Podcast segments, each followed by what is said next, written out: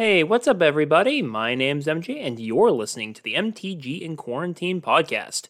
As usual, I'd like to give a quick shout out to my local game store, Guardian Games. You can find Guardian Games on the web at ggportland.com.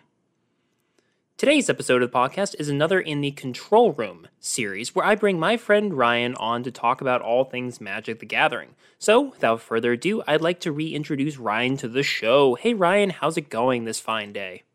Well, I finally got around to spiffing up my apartment today, and part of that included doing something about all these random stacks of Magic cards that are floating around all over the place, and consolidating them all together so I could fit them back into boxes, which I've kind of delayed doing that for a while. But I must say, my coffee table in my living room looks a little bit better after doing that. All right. It's always good to keep organized. I really could not do any of my brewing without my long boxes of cards, which are obviously sorted by Wooburg orders. So that at least, if I can't always find exactly what I'm looking for, I can at least know which pile to start looking in. I still have stacks of cards sitting here on my desk, however. So at some point, I'm going to have to figure out where to put those ones. Yeah, but obviously not quite yet, because we have another great episode for y'all to listen to today. So a couple weeks ago, Ryan and I did a Uncommon Cards That Pack a Punch, and we talked about 10 cards that Ryan pulled from his collection from the entire history of Magic, or at least his entire collection, and effectively tried to look at 10 cards specifically that we believe either should have been rares or pack an unusually good punch for being an uncommon in the rarity slot in booster packs. So, without further ado, I'd like to introduce part 2 of this episode series, except that I instead pulled 10 cards from my collection for tonight's episode to mix things up a little. And just as a caveat, obviously, I've only been playing Magic: The Gathering for a couple of years, so my collection is much more recent than a lot of Ryan's cards. So you're going to be hearing a lot of things that have been released in the last couple years in this list right here, if not just released in the last few months. So I'm going to start the list off with a 1/4 white card that costs 2 and a white, and it is called Orzhov Advocate. And Orzhov Advocate is a human advisor that reads, at the beginning of your upkeep, each player may put 2 +1/+1 counters on a creature they control. If a player does, creatures that player controls can't attack you or a planeswalker you control until your next turn. So again, this is the ultimate political card. You can give someone the means to beat someone else over the face with a creature, giving them 2 +1/+1 counters, but with a caveat that they can't attack you until your next turn. And again, this card was most recently printed in Commander Legends. I don't remember I think it's been printed before then. But I did have this card utilized on me during the Commander Legends sealed event that I did on the Magic with Zuby stream a few months ago. And it does work. I mean, it's definitely a tempting offer to put 2 +1/+1 counters on a creature you control, especially if you're not interested in attacking the player who controls the Advocate. But again, it's also sort of frustrating to remember the fact that you're not allowed to attack them on your turn. So it's kind of an infuriating trade-off in some ways, but fair and a very good political card. So, Ryan, I want to hear what your thoughts are on this card.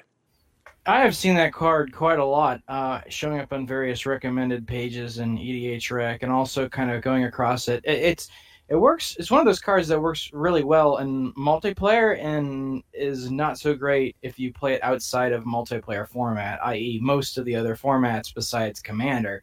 It's clearly a card that plays well with the Commander format. And I think in the Commander format, it actually does a pretty good job for what it does. Especially if you're playing a deck that includes the color white that revolves around +1/+1 counters. So that could include like Abzan, that could include like Selesnya with some of the proliferate things. You know, any of those, it's a good card for that strategy. Mm-hmm. And the important thing to note here is the fact that it says each player. So actually, you can even put 2 counters on your own creatures. And obviously, you're not going to attack yourself, so you can get a whole lot of value yourself off the Advocate, and you won't have to worry about that creature being able to attack you should someone steal your creature or something, and you don't have Homeward Path, well, you don't have to worry about it attacking you, although typically if someone's stealing your creatures, like what happened earlier, you won't get it back. So, for one reason or another. So, you know, it's one of those things where it's not really as big a deal for you as for your opponents, but yeah, you're right, Ryan. You could definitely put some counters on your own creatures and be able to get some value out of that, plus the ability to sort of propaganda your opponents. There aren't that many cards in that are just mono white that deal with +1/+1 counters. I mean, there's a lot more in green if you include green as a color identity, but it's a little bit less common in a white card. Yep. All right, so I'm going to be moving on to the first of two black cards on this list, but I will get to the other one later. And I decided to choose from Throne of Eldraine, Revenge of Ravens. Uh-oh. Revenge of Ravens is an enchantment for 3 and a black, and I have used this in a deck or two in the past, and reads, whenever a creature attacks you or a planeswalker you control, that creature's controller loses 1 life, and you gain 1 life. So again, this is kind of the black version, or this is the black version of propaganda, effectively, that your opponents don't have to pay mana, per se, to be able to attack you, but every time they attack you with a creature or a planeswalker you control, that player will lose a life and you will gain a life. So in a way, it has two functions. One, you can use it sort of as a life gain, life loss way, but technically it's better as a deterrent piece, is the fact that you're taxing your opponents for being able to attack you. So in our, like, for instance, in our meta where we do pretty much exclusively combat, this card is absolutely bonkers in a lot of ways because we like to attack with creatures quite often. So this would definitely be a serious deterrent, maybe not as much in non-combat focused decks. But again, it's one of those cards where in the majority of games, it's probably going to do something for you. And even if it doesn't do something for you as far as sapping someone for 1 and then you gain a life, the fact that you can use it potentially as deterrent, I think, is enough of a political tool that it should see some play, even if it's not necessarily the most optimal card in any build. So what this card reminds me of, and it's very similar to another card, which is often included in decks that kind of like you damage me, I damage you kind of strategy, sort of like a black, like I will punish anything that hits me strategy. Is the card Marchesa's Decree, which also happens to be an uncommon card as well. So part of the uncommonly good cards. Marchesa's Decree happens to also be a Monarch card, though, too. But it has that same kind of effect where a person hits you with something, they lose life, you know. So a person takes damage. And there's been a lot of black cards that have done that over Magic's history. Yes. In fact, there's that Blood Reckoning is another version of this effect. It's also an uncommon. Yeah, the archetypal example I'm thinking of, I can't remember the card's name, but anytime a creature attacks you, that creature is destroyed. It's from Urza, the Urza block. Yeah, on the reserve list. No Mercy. No Mercy, yes. That's like the original, well, one of the original examples of this type of card where something happens that's bad to you and you exact some kind of toll on the other person. So it's like taxing the person for whacking you. And that's kind of nice in like a group huggy kind of deck. It's also good in a Marchesa deck because, Queen Marchesa likes to hurt people and send assassins after people and hold on to the monarch and do crazy political things. Actually, she can't hold on to them. No, you can only have it. Since I do have a Queen Marchesa deck of my own, you actually only get the assassin tokens when you are not the monarch. So the concept is that you're going to try to be able to gain it back. But yes, when you are trying to protect the monarch, obviously this is going to be Marchesa's best friend. Yeah, and unlike Marchesa's Decree, it doesn't cost $4 a pop. Yeah, this card is like still 25 cents or something like that, so it's still very affordable. Yeah. All right. I think that these cards are very useful for that kind of strategy. Sure. Moving on to number 3, we have a blue card from the first set that I started playing with, and if you've been listening to the podcast long enough, you know that is War of the Spark. And this is a card that I pretty much run in all my blue decks because it just oozes value in so many ways. And that card is an instant for 1 and a blue called Lazotep Plating.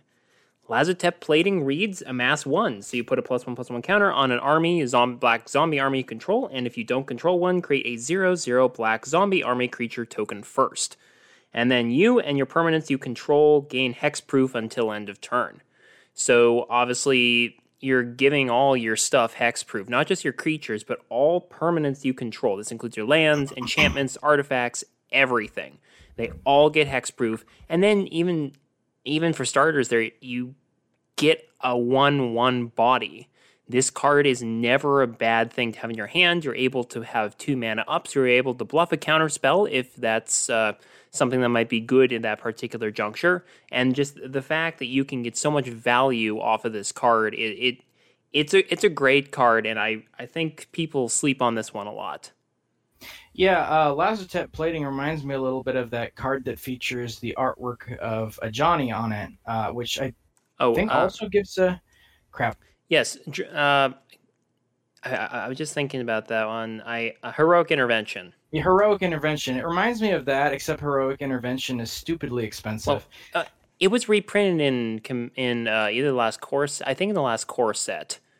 So it's down to $4 or $5 now. But the caveat with Heroic Intervention, though, is that it does give all your creatures indestructible, which is a big thing. Yeah, that indestructibility in many cases can be highly useful for board wipe protection. But, you know, giving everything hexproof is handy if someone is targeting one specific creature, and then it's just insurance at that point for your other creatures as well. Sure, and as well as your permanents. Oh, yes, permanents, I forgot. Yeah, and so that basically means that you have that added insurance on that. You have the ability to fizzle something that's being directed your way, some form of removal or whatnot, and you give everything hexproof, so they also can't be targeted by opposing abilities as well. Mm-hmm. In case someone wants to, I don't know, like sack a Mog Fanatic and take out your mana dork or something. Only you would say that, Ryan. Oh, yeah, only I would do something that nefarious. But yeah, Lazotep Plating, I am never sad to see it in my hand whenever I'm playing a deck with blue. Yep. All right, moving on to red. Again, we are not going to leave War of the Spark just yet. I have a red card that has also served me quite well more than a few times since I started playing Commander. Goblin Snowman. Sure it is. I know you want to talk about that more. Actually, we already did talk about that on one of the earlier Control Room. Anyway, it's better than you think, everybody. I know it's the new meta for Commander. It's coming. It's coming. Yeah, the Snowman meta. So you're going to replace the Eldrazi Winter. It's now going to be the Goblin Snowman Winter. Yes. Book it for winter 2022. Yes. It's happening. Anyway, so this card for red is Bolt Bend. And Bolt Bend is an instant for 3 and a red and reads the spell costs 3 less to cast if you control a creature with power 4 or greater. And you can change the target of a target spell or ability with a single target. So effectively, this is a card that was really, really good up until Deflecting Swat came out last year. With obviously that free spell, which does the exact same thing if you control your commander.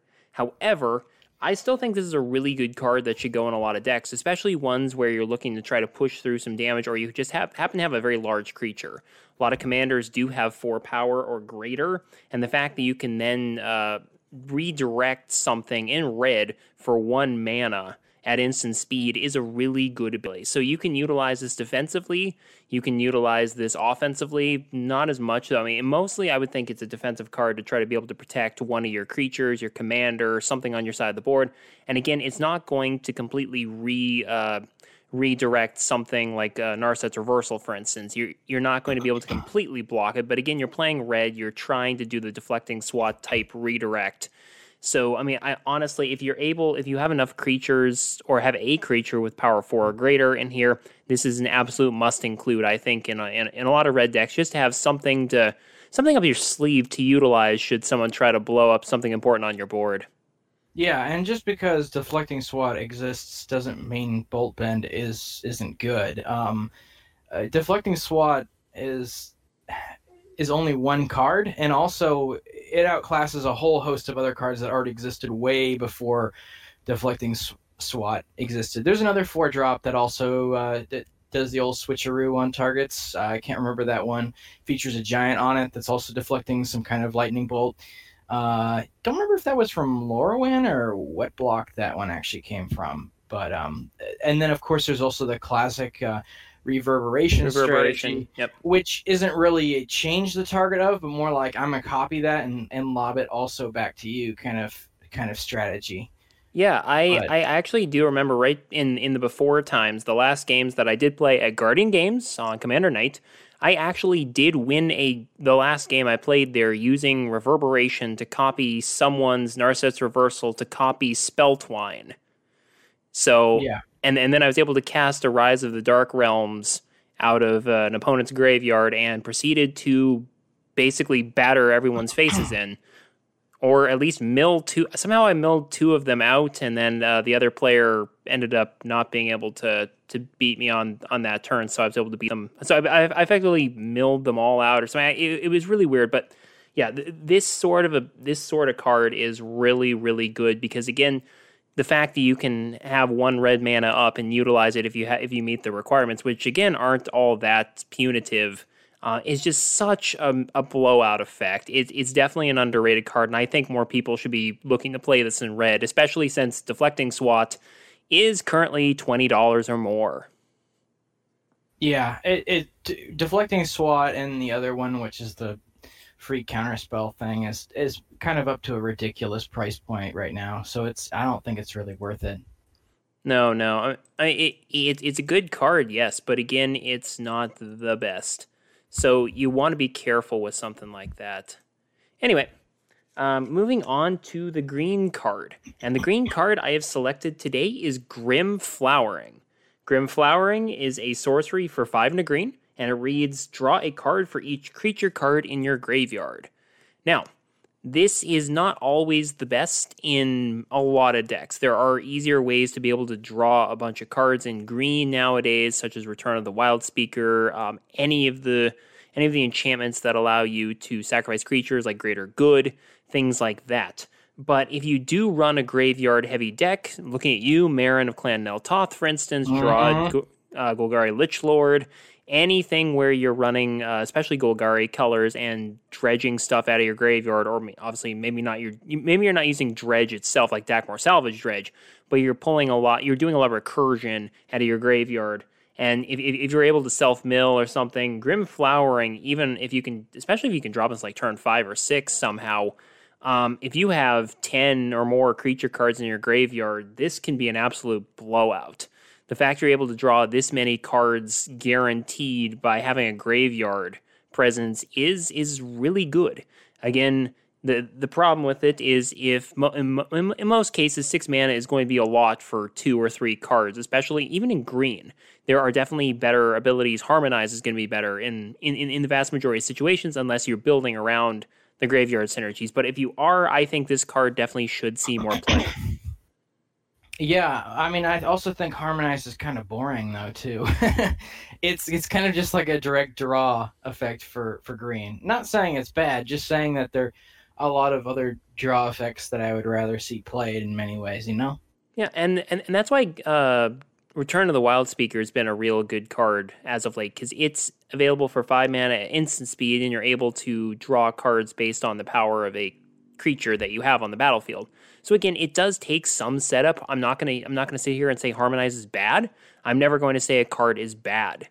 But again, in a lot of games that I've seen, Return of the Wildspeaker has done more work regularly than Harmonize has. And Grim Flowering, like in the game I just played before we started recording this podcast, one of my opponents had 10 to 15 creatures in his graveyard. Again, he couldn't get enough mana to be able to cast them, but if he had been able to Grim Flowering, all of a sudden you're talking about an entirely new game right there. So this is the kind of card where especially if you're in mono green, if you have the right conditions or you're in a really grindy board state, this could definitely be something useful, although it's going to be an empty card in a lot of other situations. So it's one of those cards that I really enjoy for being a high-risk, high-reward play. It's sometimes going to be an absolute crap in your hand, but other times it's going to be brilliant. Yep, I agree. All right, Moving on to artifacts, so colorless. And the one of the two artifacts I chose today is Mask of Memory. Again, this is a card that I've utilized quite a few times, and especially in my Voltron decks. It was most recently reprinted in Commander Legends.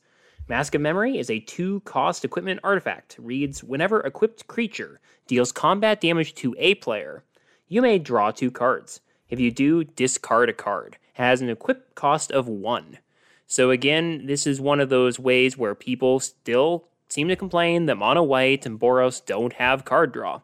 Well, Mask of Memory at least takes care of part of that. If you can get your creature through, you can then loot effectively and get an additional card out of it. So the fact you're able to do that turn after turn is a really good ability for, you know, for a very, very cheap card. Mask of Memory isn't more than 25 cents nowadays, and works really well in Voltron decks that don't have card draw stapled to them. So again, Ryan, you have your Wyleth deck, which does allow you to draw cards on attack triggers. So you could definitely get a lot of value out of Mask of Memory just by being able to add an additional 2 cards every time Wyleth hits, especially since it's combat damage and Wyleth has trample. However, there are a lot of other situations where, you know, you could even just put this on I don't care, a Llanowar Elves on turn 3, and if someone is open, you can swing and immediately get 2 cards and discard 1. So the fact is, this card is well costed, has a very low equip cost, and gives you a really good ability, because again, discarding that 1 card is probably not going to be a terrible downside. You do that a lot in red already. So the ability to have recurrable, effectively looting plus 1 additional card draw is a really, really good ability to have, especially at this mana cost and financial cost. Yeah, and there's another card like that that I also have played called Mask of Riddles, which is from the Alara block, and it's very similar to Mask of Memory, except it also gives the equipped creature fear, and it says whenever equipped creature deals combat damage to a player, you may draw a card. It's got an equip cost of 2, and it costs a 1 blue and 1 black, so it's in Dimir color. So it's like it's a color-based artifact equipment. So it's a little different there, and then it's color-based, and that's a bit of a limitation. But it's a little different in that it's just a card draw effect instead of a loot kind of based effect. But it has the same kind of idea, in that it's an equipment that gives you that sort of advantage whenever you make contact with a player in combat. And it helps you really do helpful. That too. Yeah, and because it gives you fear, which, you know, fear is actually, well, it's not really seen a whole lot anymore, but it's actually a decent form of evasion as long as you're not playing against black creatures or artifact creatures or whatever. So to explain to listeners who may not be familiar with the fear mechanic, fear was a mechanic where a creature cannot be blocked except by black creatures and or artifact creatures. So anything of the other 4 colors cannot block your creature. So effectively, it's a good way to get evasion, and then you have curiosity tacked onto it effectively. Yeah. Mask of Riddles has never been reprinted, actually, from Alara Reborn, which was the 3rd set in the Alara block. But it's still really good, and it's still really cheap. Yeah, it's very cheap. If you are running a deck that includes Dimir, like, say, Sultai, or you're running, you know, let's say Rogue Tribal, which, you know, would probably benefit from a Mask of Riddles, especially considering that the dominant colors for that tend to be in Dimir colors. Especially with Anawon, the Rune Thief, having come out in the Zendikar Rising set reconstructed decks. And also Yoriko and other cards. Yoriko is going to have that. I play this card some in my Dimir deck as well. Yeah, Mask of Memory is almost like a second version of Mask of Riddles, except it also has that loot effect, so it has the discard a card effect, which means it lets you stock up your graveyard, which can also be helpful in when it comes to like getting value out of your graveyard, because it helps build that. I mean, I wouldn't necessarily rely on it to fill up your graveyard, but I definitely see your point there that you could at least utilize it to throw something you want to have in your graveyard in your graveyard. So something like Filth, Wonder, Anger, Brawn, or Glory, which are a cycle of cards that want to be in your graveyard, or even something like Genesis as well, which wants to be in your graveyard. Yeah. And there's other items too that have those kinds of similar effects. But these are the only two that these two masks, coincidentally enough, are the only two that really come to mind at the moment when it comes to that. But I think both of these are really worth it if you're playing that style of deck where you are going to be triggering this with cards that have evasion, and you're going to want to be doing that, you know. Yeah. So Mask of Memory is nice in the fact you can play it in any color combination. So again, you can play this in your mono red, mono white, and or Boros decks. You can play this and immediately get a little bit of that card advantage back. Yep. Anyway, moving on to number 7 here, excuse me. And number 7 is the only multicolored card that I pulled from my box here today. Uh-oh. And it is in the guild colors of my original guild, which is Golgari. And this is a card I played with a lot back when I was first learning how to play at my local game store. And this card is a 1/1 elf assassin called Ochran Assassin. Costs 1 black and a green. And Ochran Assassin has Death Touch and also the very interesting caveat, all creatures able to block Ochran Assassin do so. So the fact that you're able to put this on the battlefield, not only does it have Death Touch on a 1/1 body, but the fact is you can all of a sudden swing it at one of your opponents and all of their creatures have to attack. And the way the Death Touch works is that as long as you're able to do 1 damage to an opposing creature utilizing something with Death Touch, that other creature, unless it has Indestructible, will die. So the fact is all of their creatures, let's say they have 3 creatures, they will have to attack, or sorry, they will have to block your Ochran Assassin. Ultimately, you as the attacker, then in the combat damage phase, get to choose which one of the creatures gets hit by Ochran Assassin. Effectively, you're kind of doing a 1-for-1 removal spell on a body. So again, there may be better ways to remove creatures that are instants, sorceries, enchantments. But as far as having it on a body, something you can recur. This is the kind of card that I would think Muldrotha of the Gravetide would really love, as well as the Meren of Clan Nel Toth, Jurad, Golgari Lichlord. A lot of Golgari decks just love this sort of thing because you're able to attack with the Ochran Assassin, clear out an extremely important blocker or something that's really, really bothering you on an opponent's board, and then you're just able to bring it back the next turn, rinse, repeat, do the same thing. So and you're not going to really be able to do that with, let's say, murder or any sort of instant or sorcery that's going to kill a creature. So the fact that you can recur this on a creature that can also be a good blocker even at 1/1, the fact it has the Death Touch really makes it an underrated card. Maybe not necessarily a rare, but I really do think it packs a punch in on offense and on defense. Yeah, and I think this, again, is... I can't remember if we've talked about this before, but this has the classic combo of both a lure effect, which, you know, lure is the original card that kind of says, hey, all creatures must block this thing if able. And then, of course, Death Touch. Both of those two abilities synergize incredibly well because it effectively creates like a suicide engine, like a creature that you can throw up against an opponent, and it can act as a, like, very, very asymmetrical board wipe effectively for your opponent's creatures if they're creatures that are capable of blocking. It can be pretty brutal, especially if you stack it on a creature that it has both of those abilities and also has something like Indestructible, in which case you have a repeatable thing that has to be blocked all the time and destroys everything that blocks it. And you could even slap Trample on that thing. So next thing you know, you just have some kind of crazy engine that's capable of just pretty much wiping out all resistance it comes into. And your opponents can't do much about it unless they really remove that creature or that enchantment or whatever that's granting it those sets of abilities. Mm-hmm. It's also kind of like the Reach Death Touch combo where, like, you know, it's... your Thornwalled Archer, for instance. Yeah, like Thornwheeled Archer. There's certain abilities that synergize really well with Death Touch because they allow you to do things that, you know, normally would be a little bit dicey, like, you know, blocking a creature or attacking with something that might be underpowered and making that very, very good. You know, in which case, you know, with Thornwheeled Archer, having Reach and Death Touch means that you have the potential to basically take out and kill any opposing flyer.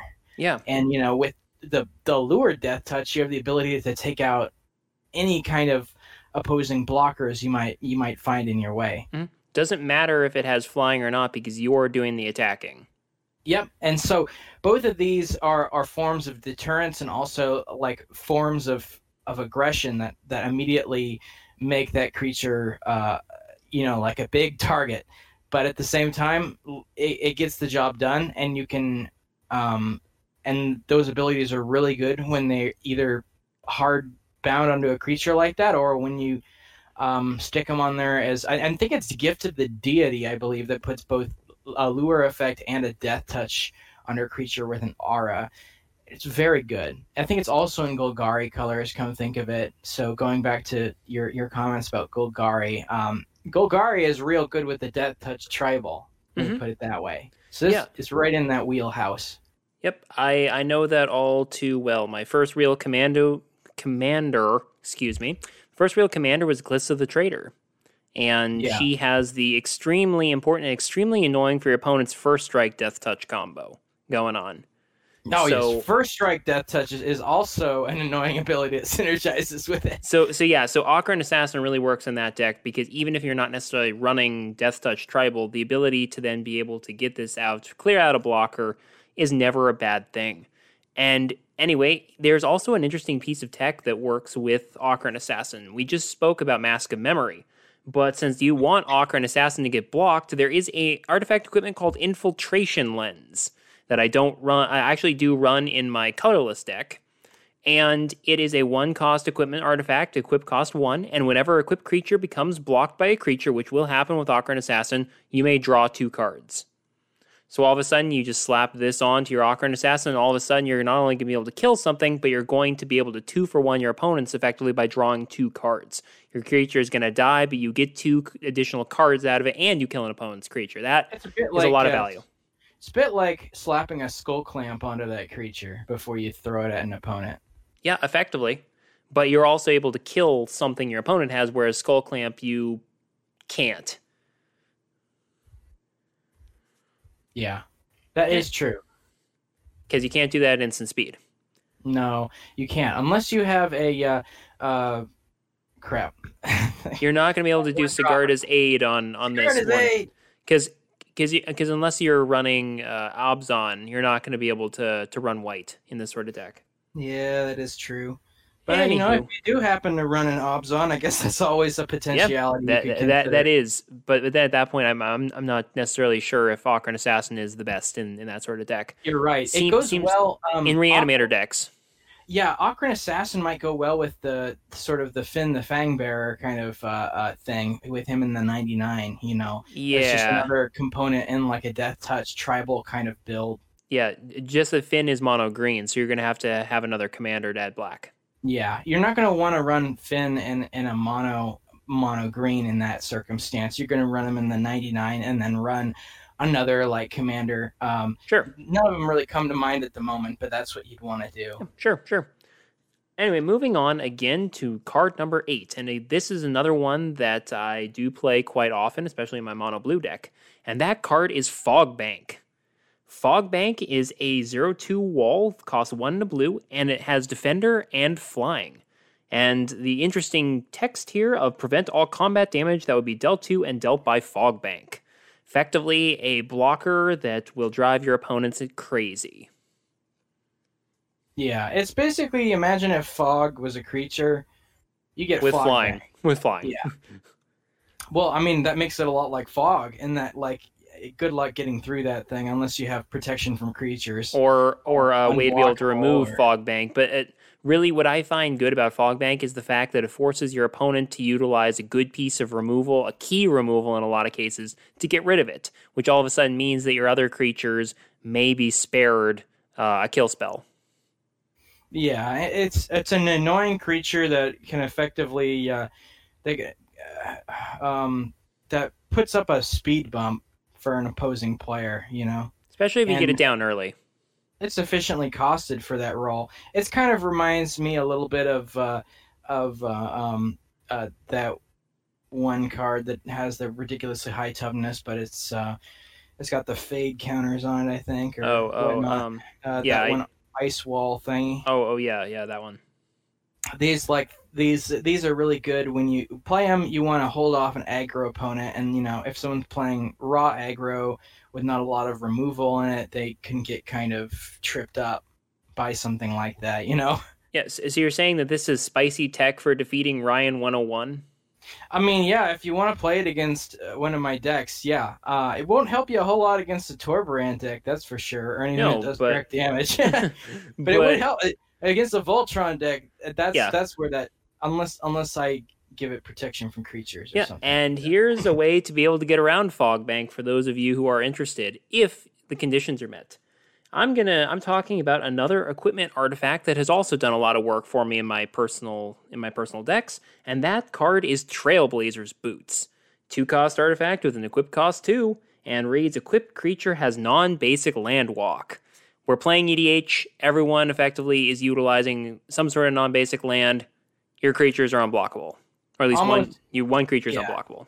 Unless a person is running a price of progress, like in my Torbrand deck, where I run almost 0 non-basic lands and a mono red kind of deck build, which is very, let's say, it's very uncommon for anyone not to run any utility lands, but in that deck it has a very specific purpose in running almost all basic lands, and that is to avoid getting whacked by price of progress.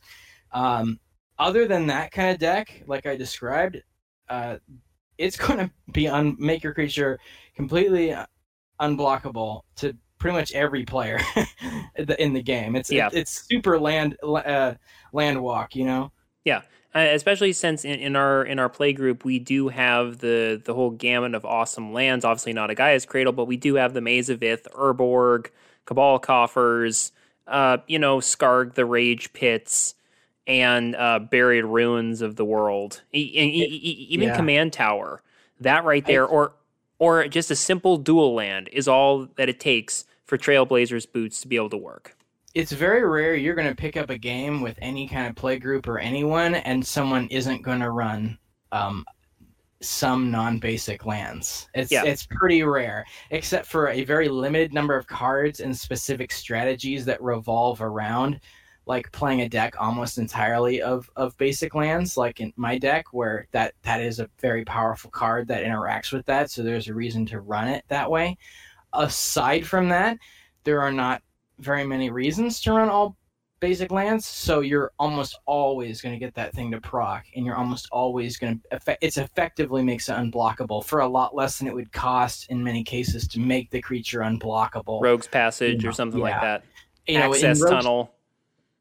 Rogue's Passage, ironically enough, if someone had that out to make their creature unblockable, it would also make that creature unblockable because it's a non-basic land.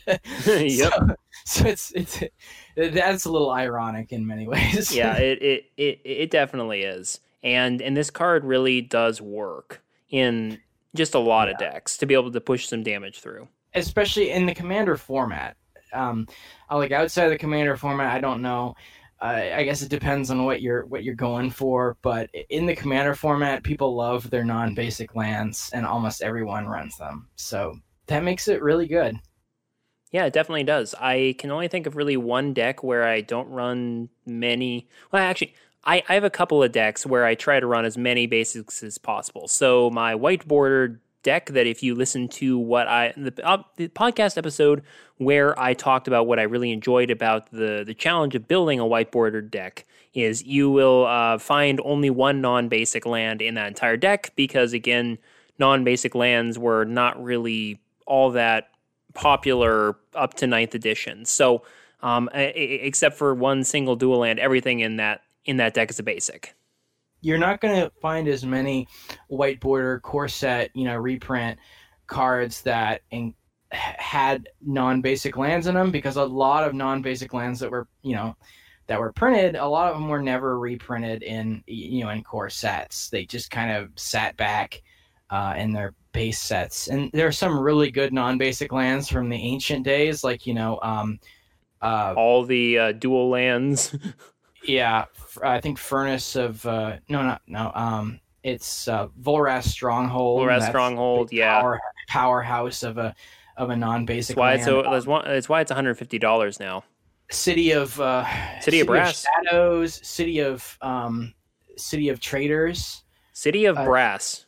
City of Brass. But I think that was reprinted in a core setter too, actually. Sure, sure. But probably was reprinted in a few of those, but City of Traders definitely not. But you want to know what this leads into? It's actually perfect that you brought up all these other old, amazing dual lands, because I actually have a card that reminds me a lot of City of Brass, and I want to hear your opinion on this one, all right? So my last card is my last card today is actually something that really kickstarted my interest in doing this week's list. So I bought this for a deck that I didn't actually throw it into, but it's just a very interesting card, and I really think it's extremely underrated in a lot of situations. And it's a uncommon from the new Zendikar Rising set. So this has just been out, 6 months at this point. It is called Lithiform Blight, and it's an enchantment aura for 1 and a black, and you enchant a land. When Lithiform Blight enters the battlefield, draw a card. An enchanted land loses all land types and abilities and has tap, add colorless, and tap, pay 1 life, add 1 mana of any color. And what really got me about this particular land is the fact that you can utilize it both offensively and defensively. So obviously, if you're looking at this in a defensive way, we as Commander players do love our lands like Strip Mine, things like that, to be able to blow up someone's extremely annoying land, Cabal Coffers, Guy's Cradle, just any of those crazy lands. And Lithiform Blight effectively says, no, you don't have your Guy's Cradle, your Volrath's Stronghold. You're going to have a City of Brass. And so the fact is you can turn off basically any land utilizing this card. Sure, it's going to be able to tap for a colorless, and your opponents can still tap it to and pay a life to be able to create a 1 man of any color. But again, the fact that you can turn off, let's say, a Maze of Ith utilizing an enchantment is not to be underestimated. And I repeat, is not to be underestimated. Now, again, this is not going to replace your Strip Mine. It's not going to replace Ghost Quarter. Any of those lands that blow up other lands is not going to replace Rishat Import, which will tap a land. This will not replace any of those things. However, especially in decks that love enchantments, like Alayla Artful Provocateur, which I do have a deck out of, this card is an absolute powerhouse. Because, again, you're, one, able to shut off an opponent's extremely powerful land and effectively neuter it into the fact it can only make 1 mana, or, you know, in some cases, if they can't necessarily pay the mana or don't want to pay the mana, you effectively made it into a wastes. But also the fact that you're able to draw a card, so it effectively cantrips. So even if your enchantment gets blown up, let's say, in the next turn cycle, you just basically paid 1 and a black to draw a card and maybe be able to mess up one of your opponents for a bit, for a turn. Well, all of a sudden, for 2 mana, you're getting a card and you're able to mess with one of your opponents. That is actually really good value, especially later in the game where, maybe not later in the game, but, you know, in the earlier to mid stages of the game where someone with a Guy's Cradle, let's say, could start taking over the game, all of a sudden you can turn that off with Lithiform Blight. But actually, where this really comes in and what really got me excited about this card, is what you can do with it offensively. So obviously, this looks like the kind of land where it's going to neuter the land, right? I mean, if you have a really good land out there, you're not going to really be able to get much out of this, because obviously you want that colored land. You don't want to pay for it. But what if you're running, let's say, a 3 to 5 color deck? All of a sudden, if you're getting mana screwed and you're not able to get the land sources that you need of the right colors to be able to play your, Sliver Overlord, Ur-Dragon, things like that, Morophon the Boundless, well, all of a sudden, Lithiform Blight becomes a City of Brass for you.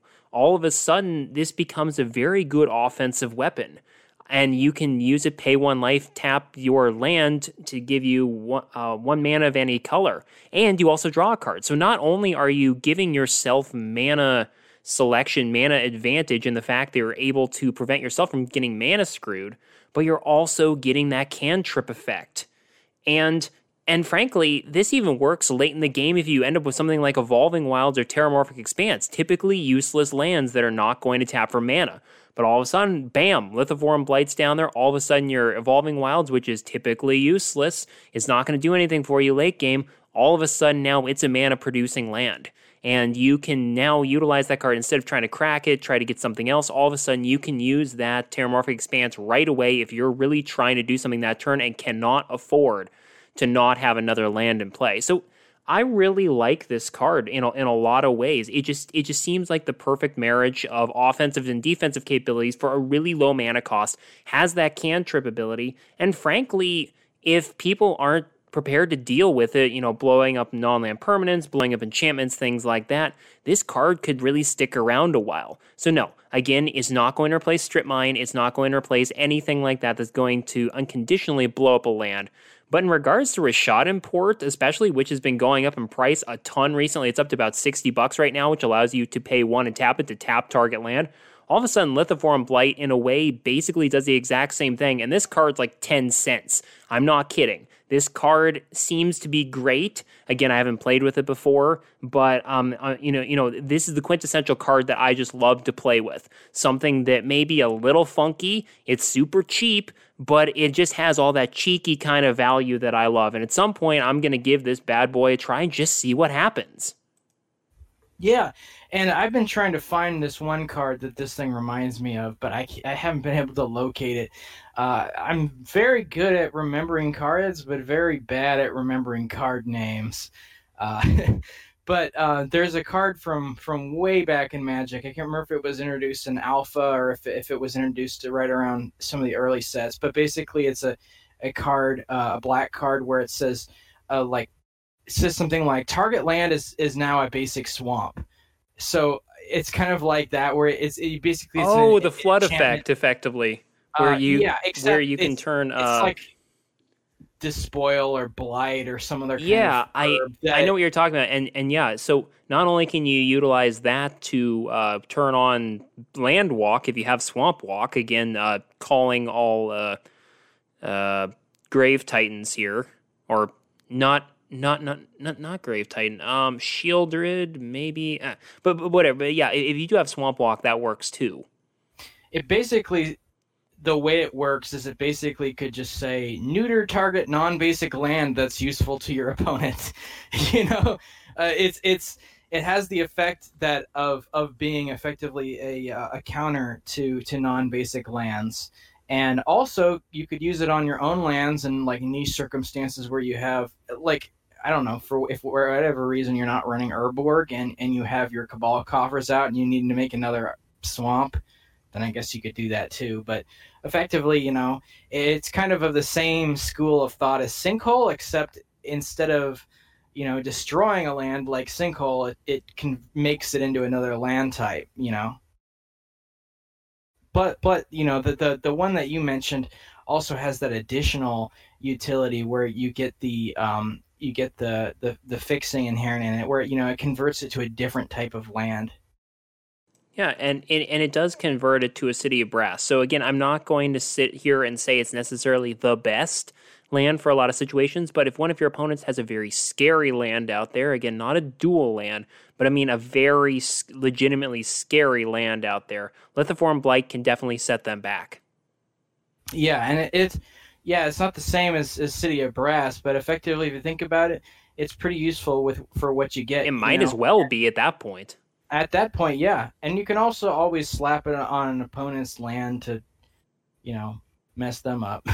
Yeah, I mean, so that I think that's really what excited me about this when I first looked at it, is the fact that you can use it defensively. But like I said already, the fact that you can utilize it on your own lands as well gives you that flexibility that you might need in the late game. Let's say you're running a whole bunch of cards with multiple mana symbols in their mana cost and of a certain color. All of a sudden, you may not necessarily have that. Oh, wait. If you've already played Lithoform Blight and hasn't been blown up, all of a sudden that plains that you instead need to be a forest to be able to play your overrun effect, all of a sudden, pay one life, you can play Overrun, you can play Craterhoof Behemoth, you can play Triumph of the Hordes, whatever. That Plains all of a sudden becomes a City of Brass. You drew a card. That gives you that mana selection that you really need late in the game to maybe be able to eke out the difference between a loss and a victory, potentially. Yeah, and I think that there are many cases where you want that color fixing enough that you want to attach it to a land, and being attached to a land means it's a bit safer than attaching it to something like a creature where, sure, you know, it might just get wiped out. It's pretty rare that someone blows up a land during a game of Commander, unless someone happens to be holding on to Pillage and they really don't like you for playing that thing. So they play the mean part of Pillage on you. But I think that it's if you need that fixing and you don't mind including an enchantment kind of effect in there, I think it's good for that. And, you know, it also, if you're running, an enchantment kind of deck, that can also be helpful as well. It's just having another one out there on the field. Yeah. Like I mentioned earlier, my Alayla deck would absolutely love this card because, one, you're able to not only hurt your opponents, but two, you're able to trigger Alayla's ability, giving you a fairy token. This also seems really good in that Arcanum Weaver, deck, the Mardu enchantments deck, where you could eventually utilize this and then throw it away when you need another enchantment utilizing Gen's ability. So this just works really well in enchantment decks that are running black. Yeah, I agree. So that was the 10 cards, 10 uncommon cards that pack a punch from my collection, part 2 of this series. So again, Ryan, I want to thank you for being on here today. It's been great talking with you as always about Magic: The Gathering. Yeah, I think we've really pulled out a lot of cards that are unconventional, or even if they are cards that people have heard of, ones that maybe don't quite get the spotlight as much as some other cards do. And I think a lot of that can be due to the fact that they've got an uncommon rarity rather than a nice gold little logo on them, which tends to... Or even a common. Good commons for every spike among the people. Everyone loves a good efficient common, but you know, an uncommon is that rarity where things start getting interesting. It's also that rarity that some people think is just a midpoint between the rare and the common. But in some cases, some of these uncommons are better than most of the rares in the sets that they're from. That's for sure. And that's why we're here doing this podcast series, is we want to tell people about really cool uncommon cards that they maybe haven't heard about or maybe haven't really thought about a use for, and to really be able to maybe change their thinking or, you know, just gain an appreciation for different cards, or if nothing else, just a chance for me to talk about a lot of uncommon cards that I've utilized in my decks personally. I mean, just out of this list right here, I've utilized 3, 4, 5, 6. I've utilized 7 of these in my personal deck. So I've gotten a lot of play experience with these, the Advocates, the Lithoform Blight, and the, Grim Flowering. I haven't been able to utilize that, but that's because I don't necessarily have a Golgari Grave deck. I'm still going to try to build one eventually, so I may be able to slip that one in there. But yeah, the fact that I was able to talk about a lot of these cards that I have personally used and found to be really useful is really nice. Yeah, and I think it illustrates the different ways that people can use cards that are overlooked.